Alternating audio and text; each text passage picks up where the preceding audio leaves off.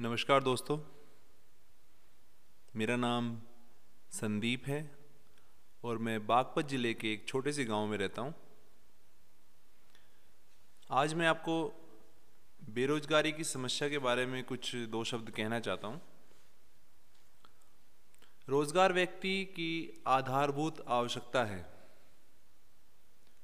ईश्वर ने हमें मस्तिष्क और हाथ और पाँव व दिमाग की अनेक शक्तियाँ, दिल और भावना प्रदान की है, जिससे कि उनका सदुपयोग किया जा सके और मनुष्य आत्मसिद्धि प्राप्त कर सके। शायद हमारे जीवन का यही लक्ष्य हो। किंतु यदि हमारे पास करने को कोई काम ही नहीं है, यदि ऊपर वर्णित शक्तियों का प्रयोग करने के लिए हमारे पास अवसर ही नहीं है तो बहुत सी समस्याएँ खड़ी हो जाती हैं। हम अपनी शारीरिक और मानसिक आवश्यकताओं की पूर्ति नहीं कर सकते। द्वितीय कार्य की अनुपस्थिति में हमें शरारत करना आएगा। इस प्रकार ऐसे समाज में जिसमें रोज़गार की समस्या जटिल है उसमें निराशा, अपराध और अविकसित व्यक्तित्व होंगे। भारत लगभग इसी प्रकार की परिस्थिति से गुजर रहा है। यहाँ बेरोजगारी की समस्या बड़ी जटिल हो गई है। हमारे रोज़गार, कार्यालयों में करोड़ों लोग पंजीकृत हैं, जिनको काम दिया जाना है।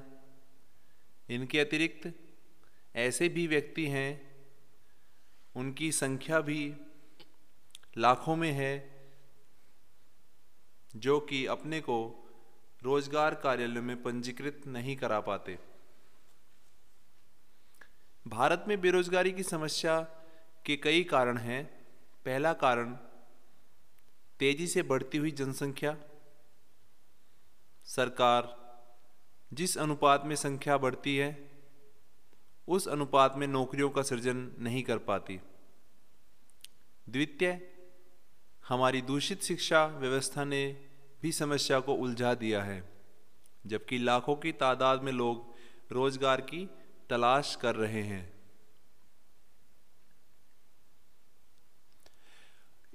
वहीं बहुत से उद्योग और संस्थाएँ ऐसी हैं जहाँ पर उपयुक्त कार्य करने वालों की बहुत ही कमी है।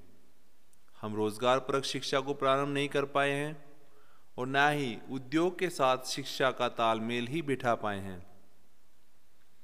बेरोजगारी का एक अन्य कारण अपर्याप्त औद्योगिकरण और कुटीर उद्योग धंधों की मंद प्रगति है। बड़े बड़े उद्योगपतियों के निहित स्वार्थों के कारण कुटीर उद्योगों को ठीक प्रोत्साहन नहीं मिल पाता है। हमारे बेरोजगार युवकों का। सफ़ेद पोष नौकरी के लिए प्रेम भी बेरोजगारी का एक अन्य कारण है। हमारे नौजवान नियमित नौकरी की तलाश में अपनी शक्ति एवं संसाधन खर्च कर देंगे, किंतु अपना कारोबार प्रारंभ नहीं करेंगे। यहाँ तक कि एक कृषि स्नातक भी खेतों में कार्य नहीं करेगा, बल्कि कृषि संसाधनों या सरकारी नौकरी में उपयुक्त पद के लिए प्रतीक्षा करेगा। वास्तव में हमारे नवयुवकों का यह दोष भी नहीं है। अपने कारोबार में विनियोग करने के लिए उनके पास पर्याप्त साधन व पूंजी नहीं है। तो दोस्तों, आपने बेरोजगारी की समस्या के ऊपर ये दो शब्द सुने, जो आज के समय में बहुत बड़ी समस्या बन चुकी है। आज का समय कुछ बीमारी की वजह से, कुछ आपसी तनाव की वजह से बर्बाद होता जा रहा है।